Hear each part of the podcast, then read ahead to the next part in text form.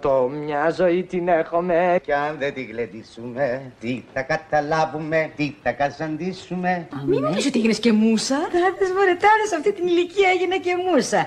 Αλλά έτσι, έτσι, έτσι είναι. Αρχίζεις μουσίτσα, γίνεσαι μουσα και στο τέλος καταντάς μουσείο. Κάθε Σάββατο γύρω στις 10.30 στο ρόλο του Σαββάτου με το Ρένο σας ταξιδεύουμε και ξεδιπλώνουμε αναμνήσεις από τη ζωή και το έργο μεγάλων καλλιτεχνών που σφράγισαν τον ελληνικό κινηματογράφο, το θέατρο και τη μουσική με μένα την Κατερίνα Συμπόνη στη νέα Πανελλήνια Φωνή. Λοιπόν, σήμερα δεν ξέρω αν το προσέξατε, αλλά είμαστε μια ωραία ατμόσφαιρα είμαστε. Σαν παλιό σινεμά και σαν τη γαλήμα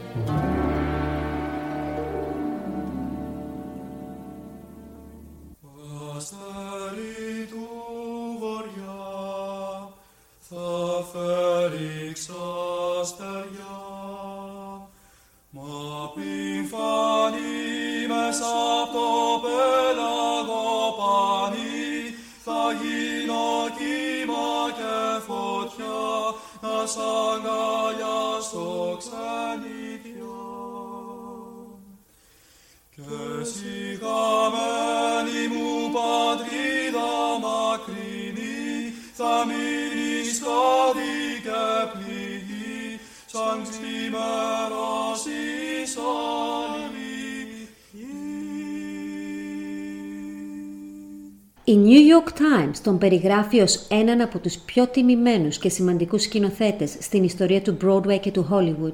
Έγινε γνωστός ως σκηνοθέτης των ηθοποιών επειδή μπόρεσε να αποσπάσει μερικές από τις καλύτερες ερμηνείες στην καριέρα πολλών από τους αστέρες του. Υπό τη διεύθυνσή του, οι ηθοποιοί έλαβαν 24 υποψηφιότητες για Όσκαρ και κέρδισαν 9 Όσκαρ.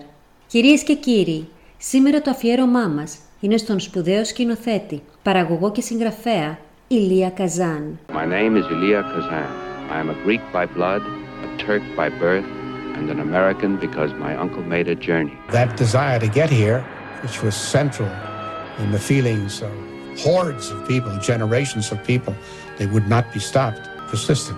My uncle was no jewel. I don't think he was a nobleman or anything else, but he got here some way or other. The thing is, if you look, if you look back, it's just how to get here how to get here, what America meant, liberation, freedom. When somebody says bad things about America, I bristle because I, it meant so much to me. I, I saw the other side. All my uncles and aunts and so forth, we lived in a sort of enclave of Anatolian Greeks, and I saw that kind of life all the time. It was a life with which I was familiar. I went, to Williams College, but I waited on table for four years in the fraternity house, so I saw that I was in the back of that. So all that stuff has some meaning for me. It also made me rebellious. It also made me join the Communist Party at a certain time because I got resentful of being excluded, that I was an outsider and so on. So, but uh, I also was sympathetic with people that were struggling to get up because I struggled to get up. Τις πληροφορίες που χρησιμοποίησα για αυτό το αφιέρωμα τις άντλησα επιτοπλίστων από τη Wikipedia. Δυστυχώς δεν βρήκα κανένα βίντεο στο οποίο ο Καζάν να μιλά ελληνικά ή κάποια συνέντευξή του στην ελληνική γλώσσα. παρά μόνο ένα μικρό προσωπικό βίντεο από το αρχείο του Παντελή Βούλγαρη από διακοπές του Καζάν στην Άνδρο. Έτοιμος; Το ρόλο τον έχεις διαβάσει, ξέρεις τι λες; Τα λόγια σου τα έχεις διαβάσει; Καλό για φωτί. Για φωτί έχουνε το αυτό το λόγο, ελληνικά. Ναι, ναι. Για φωτί. Μα πήρες καινούριο μπάλα. Είχες, το είχες. Ε, γνώρισα τον Ηλία Καζάν στο φεστιβάλ του Νέου Δελχή και σαν Έλληνες ε, συναντηθήκαμε και μιλήσαμε. Στην Άνδρο ήρθε τέλος το 89 και το 90 ε, δύο φορές ε, στις ταινιές. Όλα τα ηχητικά που χρησιμοποίησα τα βρήκα στο YouTube και είναι από συνεντεύξεις που έδωσε σε διάφορα κανάλια του εξωτερικού, στην αγγλική γλώσσα. Τελευταία του προσπάθεια για να κάνει σινεμά ήταν το βιβλίο του «Το πέρα από το Αιγαίο». Δυστυχώς δεν βρήκε λεφτά, δεν βρήκε χρήματα και έμεινε με την πίκρα. Τελευταία φορά που συναντηθήκαμε ήταν μια εβδομάδα πριν ξεκινήσουν τα γυρίσματα της ταινίας «Όλα είναι δρόμος» στη Θεσσαλονίκη.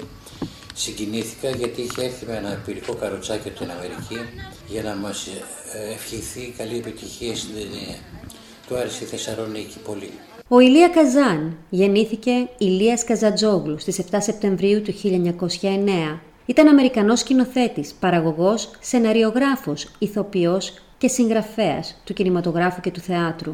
Γεννημένος στην Κωνσταντινούπολη, από καπαδόκες γονείς, Έλληνες, η οικογένειά του πήγε στις Ηνωμένες Πολιτείες το 1913. Το 1932, αφού πέρασε δύο χρόνια στη δραματική σχολή του Πανεπιστημίου Yale, μετακόμισε στη Νέα Υόρκη για να γίνει επαγγελματίας ηθοποιός. Συνέχισε τις επαγγελματικές του σπουδές στη σχολή Juilliard, όπου σπούδασε τραγούδι με την Λουσία Ντένχαμ. Η πρώτη του ευκαιρία ήρθε με μια μικρή ομάδα ηθοποιών που ασχολούνταν με την παρουσίαση έργων που περιέχουν κοινωνικό σχολιασμό. Ονομάστηκαν ομαδικό θέατρο, group theater, το οποίο ανέδειξε πολλά λιγότερα γνωστά έργα με βαθιά κοινωνικά ή πολιτικά μηνύματα. How do you get a start as a film director in 1932? There's no such way to do it. Now you can get into TV and one thing and another, but then nothing. So I got a chance to go with the group theater and become an actor. I learned a lot and all that. But in the back of my head always was the wish to be a film director. I used to study, I used to go to films all the time. I saw all the great Russian films.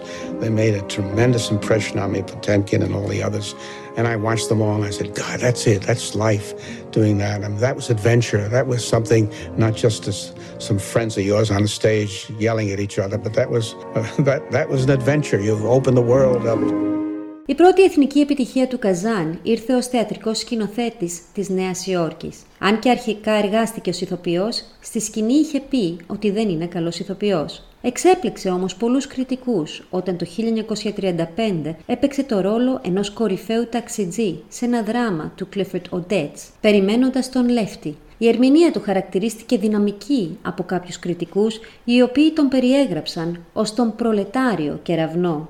But every move away from the group into a film world was a betrayal of something that everybody was devoting their full heart and their full time to.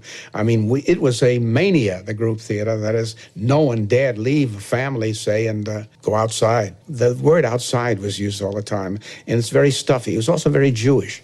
I mean, it's it's outside the ghetto. It was outside the the Jewish family, and uh, the, it was outside. Go outside, and uh, French Atone went out. And then Julie Garfield, John Garfield, later went outside and so forth. So not me. I was just dying to, to get into films. Στα μέσα της δεκαετίας του 1930, όταν ήταν 26 ετών, άρχισε να σκηνοθετεί μια σειρά από έργα του Group Theatre, συμπεριλαμβανομένου του γνωστού έργου του Robert Ardrey, Thunder Rock. Το 1942 πέτυχε την πρώτη του αξιοσημείωτη επιτυχία σκηνοθετώντας ένα θεατρικό έργο του Thornton Wilder, «Το δέρμα των δοντιών μας», με πρωταγωνιστές την Ταλούλα Beckham και τον Frederick Mars. Το έργο, αν και αμφιλεγόμενο, σημείωσε κριτική και εμπορική επιτυχία. Χάρισε στον Wilder ένα βραβείο Pulitzer. Ο Καζάν κέρδισε το βραβείο κριτικών δράματος για την καλύτερη σκηνοθεσία και η Bankhead για την καλύτερη ηθοποιό. The actor appearing with him is Alan Marshall. What are you looking at? Why? Listen, I'm hungry. I mean it. She's not my girl. No, mine. But she's my responsibility for another day or two. You're my friend, ergo she becomes your responsibility. So she's part my responsibility. That's my part. Στη συνέχεια, ο Ηλία Καζάν σκηνοθετεί το Death of a Salesman του Arthur Miller και στη συνέχεια το A Streetcar Named Desire του Tennessee Williams. Και τα δύο ήταν επίσης επιτυχημένα. Η σύζυγός του τότε, η Molly Thatcher, ανακάλυψε τον Williams και όταν του απένιμαν το βραβείο, η καριέρα του εκτοξεύθηκε. Kazan's production of Tennessee Williams' A Streetcar Named Desire began to take shape in 1947. So did a legendary performance by Marlon Brando. The first time people saw the play, it had the effect of the first time you see something that's out of the blue. They hadn't really seen Brando before, and uh, they never seen Williams like this, sort of nostalgic memory piece. But all of a sudden, they saw the great strength, dramatic strength that was in him, and it overwhelmed people in the theater. When you talked to him then, he was such a simple, uh, uh, like a child, but there was so much violence in him that I knew. I knew how violent he was, but uh, Jessica Cronin was uh, very kind and very patient with him. And they, she soon got to like him and admire him a lot. And Carl Malden was in it. Carl was one of his best friends. And Kim Hunter was in it, and they were close friends. And all of a sudden, I had a family of people that worked in the same way and had the same desire to, to reveal themselves and to open up. And uh, production was wonderful. To critics and public, its greatest wonder was Brando. I said to Tennessee, I said, this thing is becoming the Marlon Brando show. I said, your play's not about Marlon Brando or that character, Stanley. It's about this woman. A few years later, Kazan brought that greatness to the screen. Το 1940 ο Ηλίας Καζάν είχε ένα μεγάλο υποστηρικτικό ρόλο ως ένας επιδιοξιομανής γκάνγκστερ στο θρίλερ πυγμαχίας City of Conquest με πρωταγωνιστές τον James Cagney, Anne Sheridan και τον Anthony Quinn. Τα κομψά διακριτικά αλλά raffish ρούχα του φαίνεται να έχουν αντιγραφεί από τον Φρανκ Σινάτρα μια μισή δεκαετία αργότερα και ο ρόλος του είναι τόσο συμπαθητικός όσο και εξαιρετικά δραματικός. Το 1947 ίδρυσε το Actors Studio, έναν μη κερδοσκοπικό εργαστήρι με ηθοποιούς τον Robert Lewis, την Cheryl Crawford. Το 1951 ο Lee Strasberg έγινε σκηνοθέτης του Actors Studio αφού ο Καζάν έφυγε για το Hollywood για να επικεντρωθεί στην καριέρα του ως σκηνοθέτης. I was essentially a stage director. What I did, I, th- I think, looking back on it and seeing it once more, I did, was that I staged the scenes in wherever they took place, mostly in a room, the way I would on stage. And then I had a very good cameraman named uh, Leon Shamroy. And he smelled out that I didn't know what the hell I was doing with the camera. I'd stage a scene, I'd say, You tell me where to put the camera. And he helped me a lot.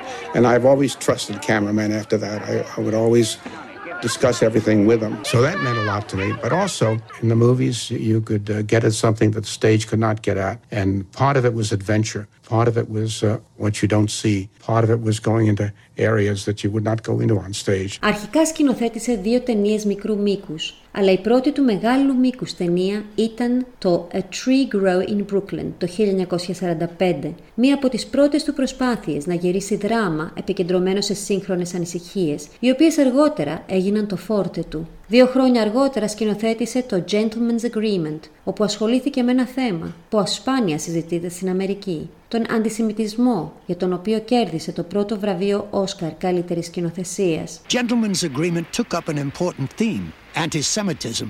One of the first movies to do so. But in his opinion, it was too dispassionate. It lacked his kind of heat.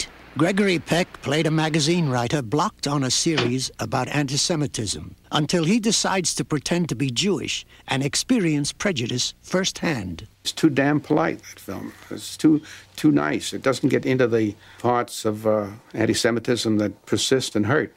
How do you do, Mr. Green? How do you do? In answer to your question, may I inquire, are you, uh, that is, uh, do you follow the Hebrew religion yourself? Or is it that you just want to make sure?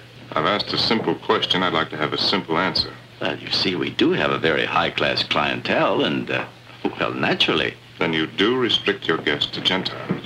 Well, I wouldn't say that, Mr. Green. But in any event, there seems to be some mistake because we don't have a free room in the entire hotel. But if you'd like, perhaps I can fix you up at the Brewster Hotel down near the station. I'm not staying at the Brewster. Look, I'm Jewish, and you don't take Jews. That's it, isn't it? I never said that. If you don't accept Jews, say so.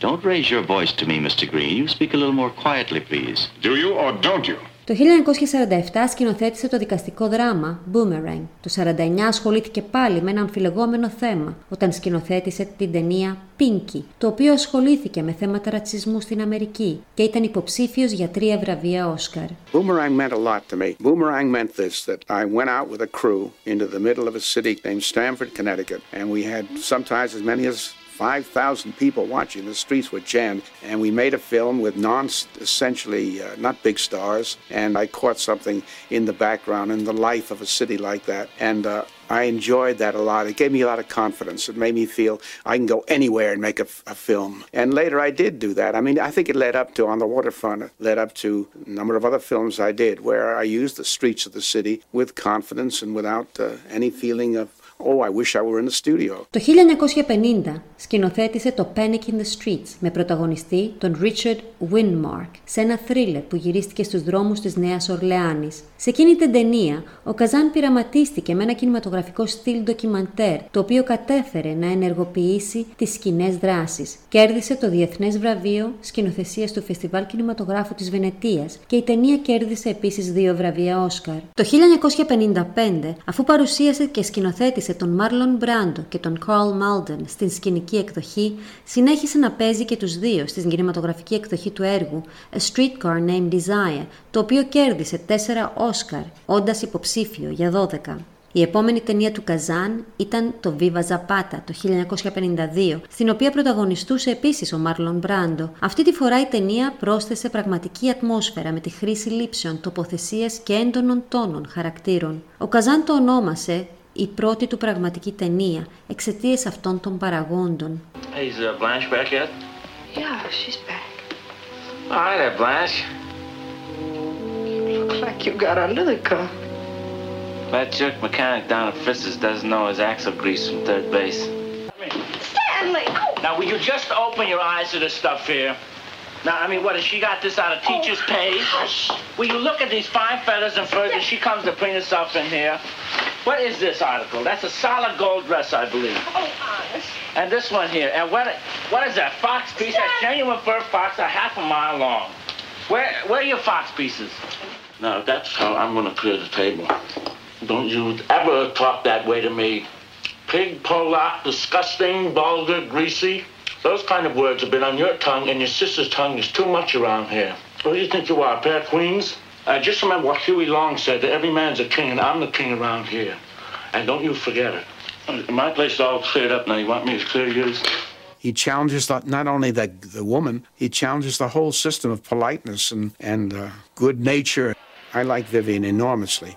I don't think she had uh, a, a great talent, but she had a great determination. She would do anything to be good. She was tough, it's a tough character. And also, she was very upset in her own personal life, and I think it worked out well. Το 1954 χρησιμοποίησε πάλι τον Μπράντο ως αστέρι στο On the Waterfront. Ήταν επίσης υποψήφια ταινία με 12 Όσκαρ και κέρδισε 8, μεταξύ των οποίων καλύτερης ταινίας, καλύτερης σκηνοθεσίας και καλύτερου ηθοποιού για τον Μάρλον Μπράντο. Kazan's great film, On the Waterfront, it's about union, not political corruption, on mob-controlled docks. It's also about the need to bear witness against that corruption. Hey, who do you see to get a day's pay Give me a around here? Mac. I got a couple of kids. Hey, Mac, I'm part of the city, so to say. I'm not living in California. I'm living in New York City, and that's different. Just like uh, the taxi strike, I was in the taxi strike, and so forth. I mean, all those things were real to me because I lived in them. But mostly, it's about a young man coming to consciousness and falling in love with the sister of a man he betrayed. Oh, things are looking up in a doc. Recognize a dopey? That's Joey Doyle's sister. You give me that. You Joey Doyle's sister? Yes, I am. It was a cold, goddamn winter. The cold helped the actors' faces. They looked a certain way. They were they were sunk in here. They they weren't they didn't have this lovely flesh of success, that act complexion. They were miserable looking human beings. And and that includes Brando and and Eva Saint was perfect. You don't you don't remember me, do you? Remember you the first moment I saw you? By the nose, huh? Well, some people just got faces that stick in your mind. The best scenes in the movie, from my point of view, are the love scenes with Eva Saint, where he's asking her to understand him, where they're sitting in a cafe. He's great in those scenes. Why? Because he's a tough guy revealing a side to himself that you did not expect. And the side to himself that you did not expect that exists in the audience because they recognize it was some sort of tenderness some sort of people wanted to reach out for him to help him. And at the same time, he was a son of a bitch and a bad person and a betrayer. Το περιοδικό Life περιέγραψε το On the Waterfront ως την πιο βίαιη ταινία της χρονιάς, αλλά και τις πιο τρυφερές ερωτικές σκηνές της χρονιάς. Η ταινία χρησιμοποίησε εκτεταμένες σκηνές δρόμου και πλάνα στην προκυμαία και περιλάμβανε μια αξιοσημείωτη παρτιτούρα από τον διάσημο συνθέτη Leonard Bernstein. Μετά την επιτυχία του On the Waterfront σκηνοθέτησε μια άλλη κινηματογραφική μεταφορά ενός μυθιστορήματος του John Steinbeck, Ανατολικά της Εδέμ. Ως σκηνοθέτης, ο Καζάν χρησιμοποίησε και πάλι έναν άλλο άγνωστο ηθοποιό, τον James Dean. Ο Καζάν είχε δει τον Dean στη σκηνή της Νέας Υόρκης και μετά από μια οντισιόν του έδωσε τον πρωταγωνιστικό ρόλο μαζί με ένα αποκλειστικό συμβόλαιο με την Warner Brothers. Η επιτυχία της ταινίας εισήγαγε τον James Dean στον κόσμο και τον καθιέρωσε ως δημοφιλή ηθοποιό. A stern and conservative Raymond Massey played Dean's movie father. Did you notice the snow on Mount Toro? Yes, I saw. Say that means we got a good year coming in. Well, we could use it. Hey, let's go in. Steinbeck's novel was about generational conflict. It was one of the great issues that surfaced in the 50s, and Dean and Massey perfectly epitomized it. Dean was impossible. He was always cutting in on his lines, saying the wrong lines. He wasn't speaking the way uh, Massey had learned the script exactly. And He would say to me, "He's not saying the lines." I say, "All right, I'll get him to say the lines." And then I'd let Jimmy. I was tricky. I'd let Jimmy do it the way he wanted because it irritated him. I don't want the money, Cal. I couldn't take it. I, I thank you for the thought, but I'll keep it for you. I'll, I'll, I'll wrap it up and we'll, we'll just keep it in here and then we'll... I'll never take it. Son, if you want to give me a present, give me a good life. That's something I could value. The boy is trying to help his father, who has suffered business losses. But the money is tainted in the old man's view, and emotional displays like this are unheard of. Cal!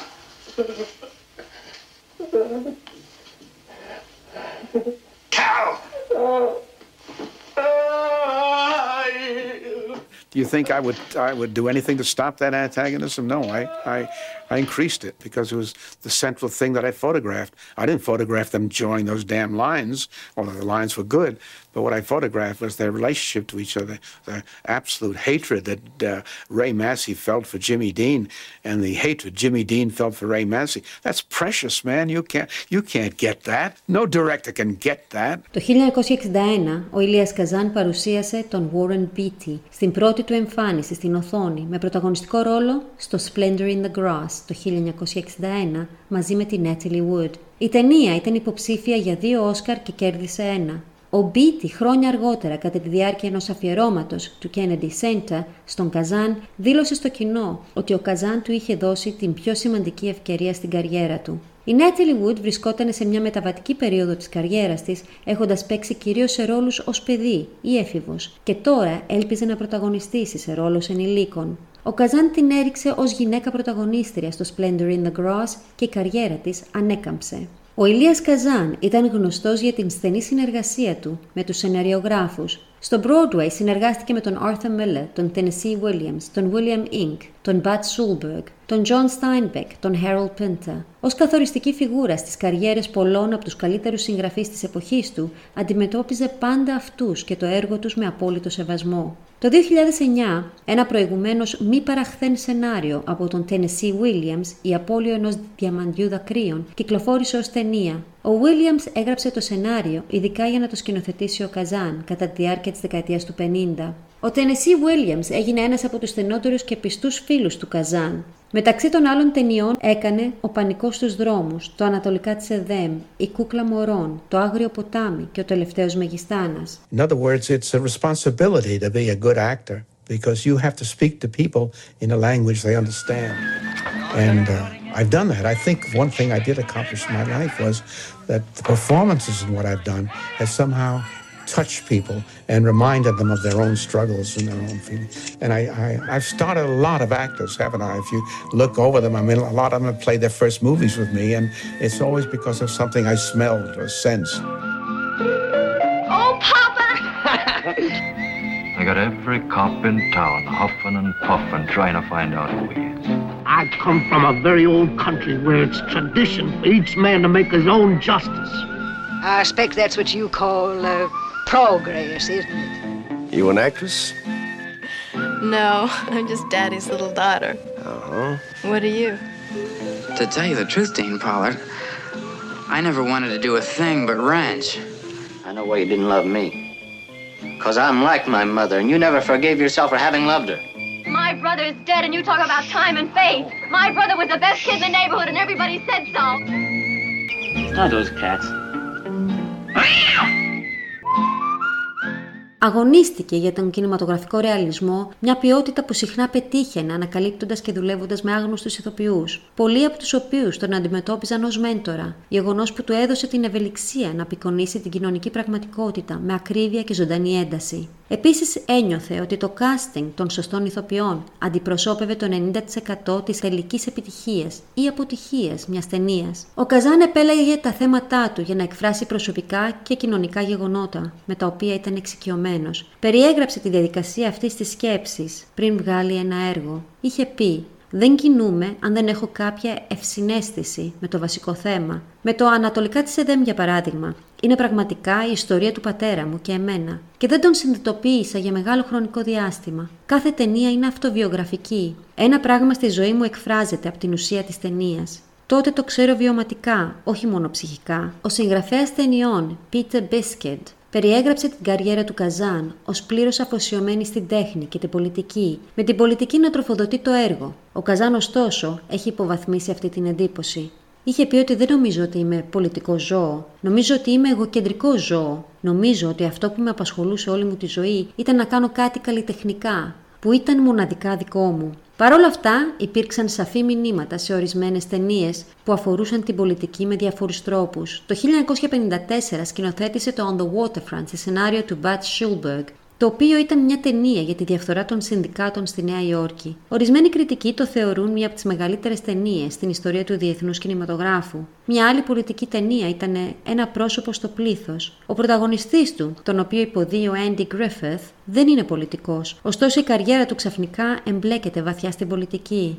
Σύμφωνα με τον συγγραφέα της ταινίας, Harry Kaishan, ο Καζάν και ο σεναριογράφος Bud Schulberg χρησιμοποίησαν την ταινία για να προειδοποιήσουν το κοινό για τις επικίνδυνες δυνατότητες του νέου μέσου της τηλεόρασης. General Hainsworth, my papers have supported Worthington Fuller from the first day he ran for public office. He's not a grandstander, a backslapper, or a baby kisser.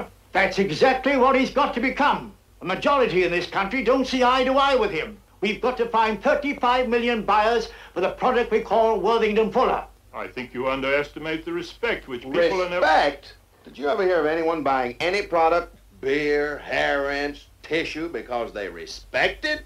You gotta be love, man. Love! Well, I may be a bit old-fashioned, but it seems to me there is still a distinction between politics and, well, uh, the field you're in. I beg your pardon, sir. Sorry if I tread on your corns, but I said bull. Politics is people People were manipulating the in the crudest way with humor, whatever you want to call it. When they get power, that's what's dangerous. The issues of the world are complex, so when simple-minded people, because of their charm, get power, they can be very dangerous. Ω προϊόν του Group Theatre και Actors Studio ήταν περισσότερο γνωστός για τη χρήση των ηθοποιών της μεθόδου, ειδικά του Μπράντου και του Dean. Κατά τη διάρκεια μια συνέντευξη το 1988 ο Καζάν είχε πει «Έκανα ό,τι ήταν απαραίτητο για να έχω μια καλή ερμηνεία Συμπεριλαμβανομένης της λεγόμενης μεθόδου υποκριτικής. Τους έκανα να τρέχουν γύρω από τα σετ, τους επέπληξα. Ενέπνευσα ζήλια στις φίλες τους. Ο σκηνοθέτης είναι ένα απελπισμένο θηρίο. Δεν αντιμετωπίζει τους ηθοποιούς ως κούκλες. Τους αντιμετωπίζει ως ανθρώπους που είναι ποιητές σε κάποιο βαθμό. Ο ηθοποιός Ρόμπερ Ντενίρο τον αποκάλεσε κύριο ενός νέου είδους ψυχολογικής και συμπεριφορικής πίστης στην υποκριτική. Ο Καζάν γνώριζε το περιορισμένο εύρος των σκηνοθετικών του ικανοτήτων και είχε πει: Δεν είμαι καλός με τη μουσική ή τα θεάματα. Τα κλασικά είναι πέρα από μένα. Είμαι μέτριος σκηνοθέτης, εκτός όταν ένα θεατρικό έργο ή μια ταινία αγγίζει ένα μέρος της εμπειρίας της ζωής μου. Είμαι σε θέση να μιλήσω με ηθοποιούς για να τους αφυπνίσω να δουλέψουν καλύτερα. Έχω έντονα, ακόμα και βία συναισθήματα και είναι περιουσιακά στοιχεία. Αγαπώ τους ηθοποιούς. Ήμουν ηθοποιός για 8 χρόνια, οπότε εκτιμώ τη δουλειά τους. Η Joanne Ρέπφ προσθέτει ότι ο Καζάν ήταν περισσότερο θαυμαστός για τη στενή του δουλειά με ηθοποιούς, σημειώνοντας ότι ο σκηνοθέτης Νίκολα Ρέι τον θεωρούσε τον καλύτερο σκηνοθέτη ηθοποιού που έχει παράγει ποτέ οι Ηνωμένες Πολιτείες. Ο ιστορικός κινηματογράφου Foster Hirsch εξηγεί ότι δημιούργησε ουσιαστικά ένα νέο στυλ υποκριτικής, το οποίο ήταν το στυλ της μεθόδου. Αυτό επέτρεψε στους ηθοποιούς να δημιουργήσουν μεγάλο βάθος ψυχολογικού ρεαλισμού. My name is Elia Kazan. Every one of you, when you were kids, sat at the feet of your grandmother or grandfather, your favorite uncle or your dearest aunt, your father in a moment of relaxation, or in your earliest memory of all, your mother, and were told the family stories. All of us have these family legends, and every American family, without exception, has one particular legend, the one which tells of how the family first came to this country. For we were all, in the broad view of time, once somewhere else, and we all came here. So we share the great adventure of this country, how we came here. And we all know one great song, the one which tells of why we came here. I was born in Turkey of Greek parents. At the turn of the century, my family came here. This is the adventure of my family, and I took it in with my mother's milk. Two years ago, I made a book of these adventures. I called it America, America. Many of you have read it. And now I've made the film America, America, which will be coming to this screen soon. To play the leading role, we have an actor new to motion pictures and his personal experience bears a close relation to that of the boy he plays. When I first met him, he couldn't speak English, but like the Stavros of my story, he wanted to get to America. I turned him down in Greece. He arrived in New York City with 35 cents in his pocket. I still didn't think he could do the part, but finally he convinced me. I think he'll convince you, too. This new actor's name is Stathis Yalilis. Some people wanted to change it, but Stathis said no. He's a young man of considerable determination. And determination is the essence of Stavros. Stavros, who set out from a medieval world of domes and minarets, of veiled women and human beasts of burden, for the 20th century America. His odyssey is the story we tell. Such an odyssey is not told just in miles, but in people. The grandmother who put a knife in his hand, and the father who trusted him with a family fortune.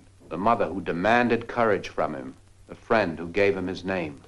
Abdul, the bandit who robbed him, and the street girl who nursed him back to life, the cousin who made him a slave, and the bride who gave him back his promise, the longshoreman who gave him his wisdom, and the rich woman who bought him for a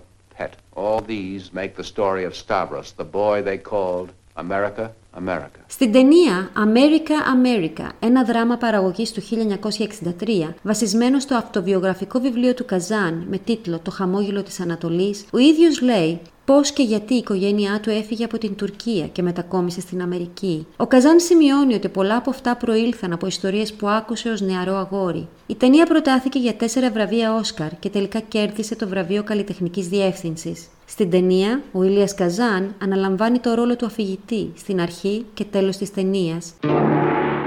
This story was told me over the years by the old people in my family. They remember Anatolia, the great central plateau of Turkey and Asia. And they remember the mountain just standing above the plain. Anatolia was the ancient home of Greek and Armenian people. But 500 odd years ago, the land was overrun by the Turk. And from that day, the Greeks and the Armenians lived here, but as minorities, the Greek subject people the Armenian subject people.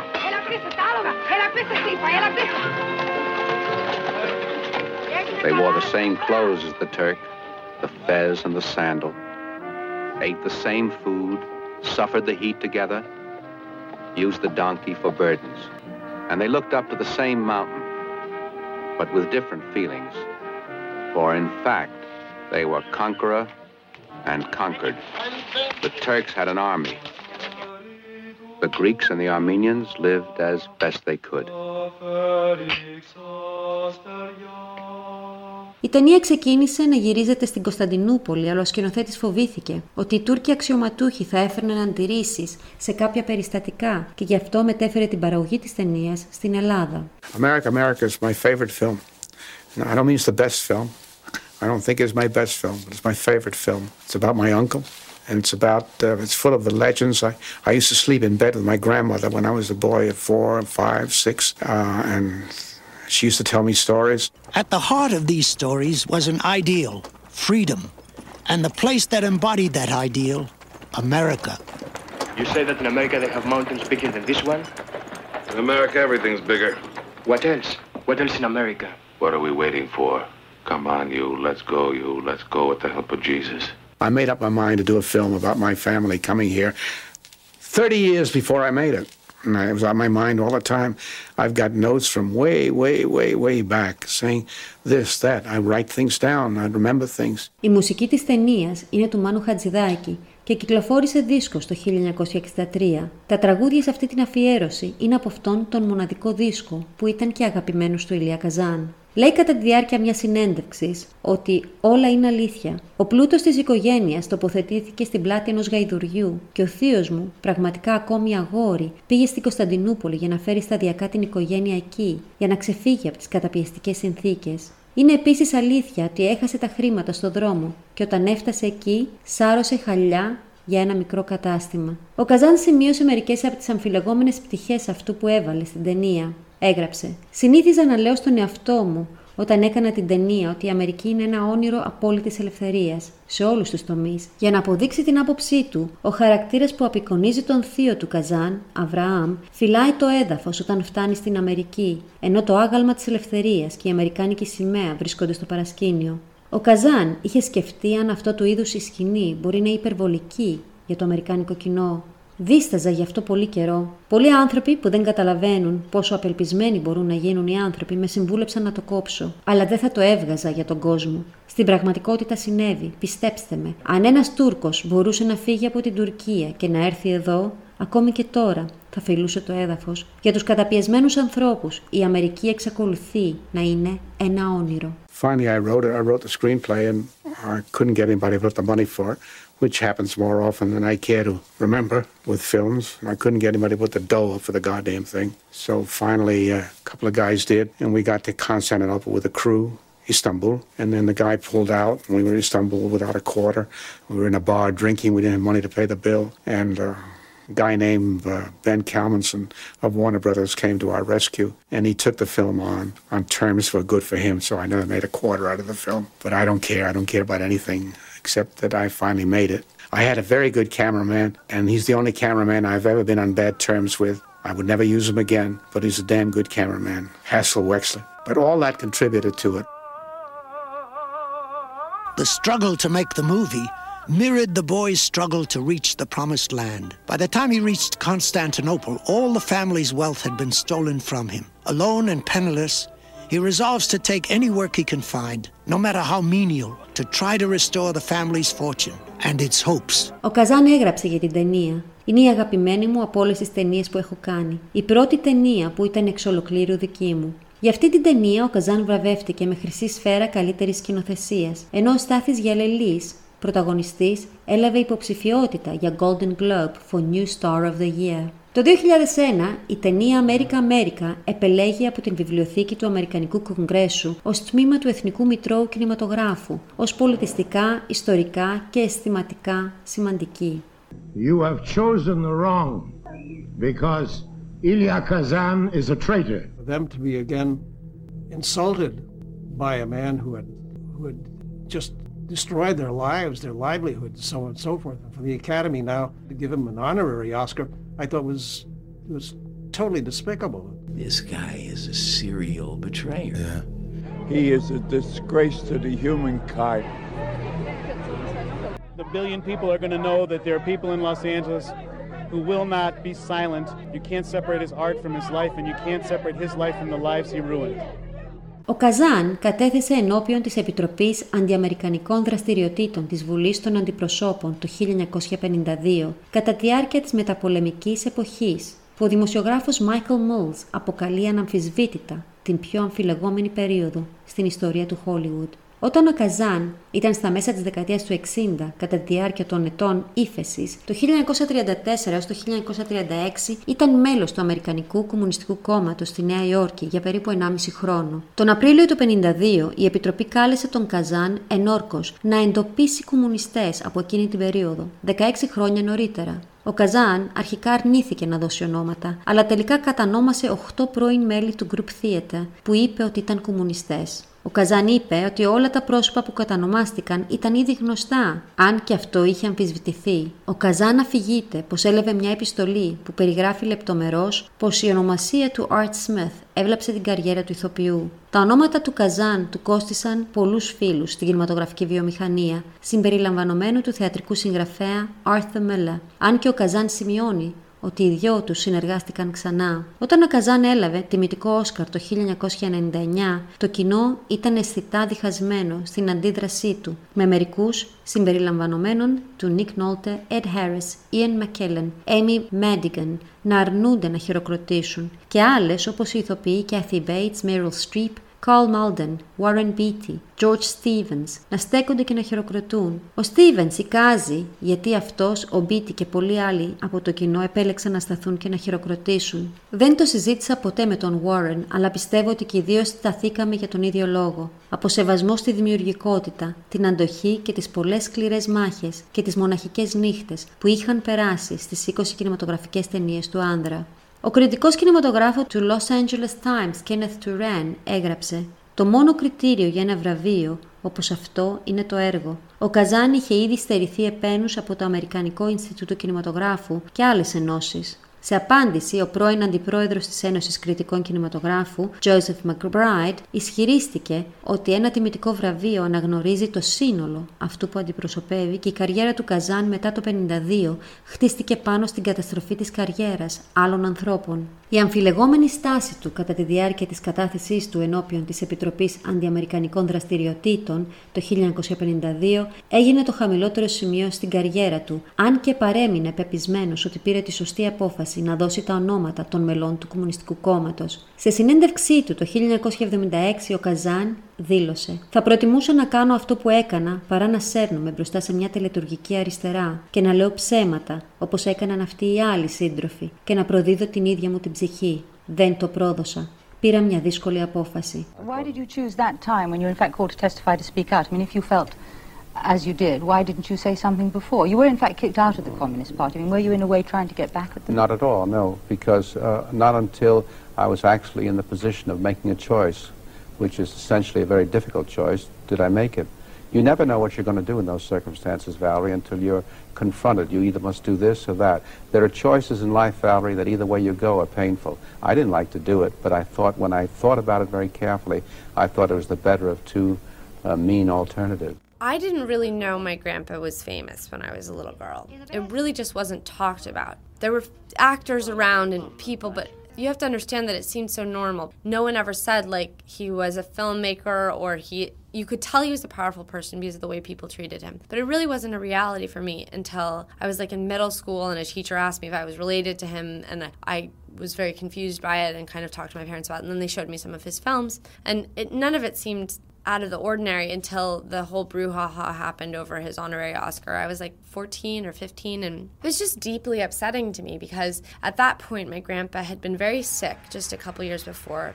And he had almost died, and he was not well. And I could tell that, you know, he just seemed so old and fragile. And that people were crucifying him in this way seemed so hypocritical to me. Number one, it had nothing to do with the man that was on stage. Nothing. I think it has nothing to do with the artist. I, I truly believe that politics and art are are separate things unless you put them together. If you're going to make a documentary about politics, if you're going to make a movie that's political or a play that's political, that's one thing. But if as he did, if you keep the two things separate, then why put them together? You know, he's gone now and people are all reverent now that he's gone. But when I was sitting in the audience at the Oscars that day and watching people not stand or sit on their hands, I just thought, like 20 years ago, 30 years ago, you would have killed to have been in one of his movies.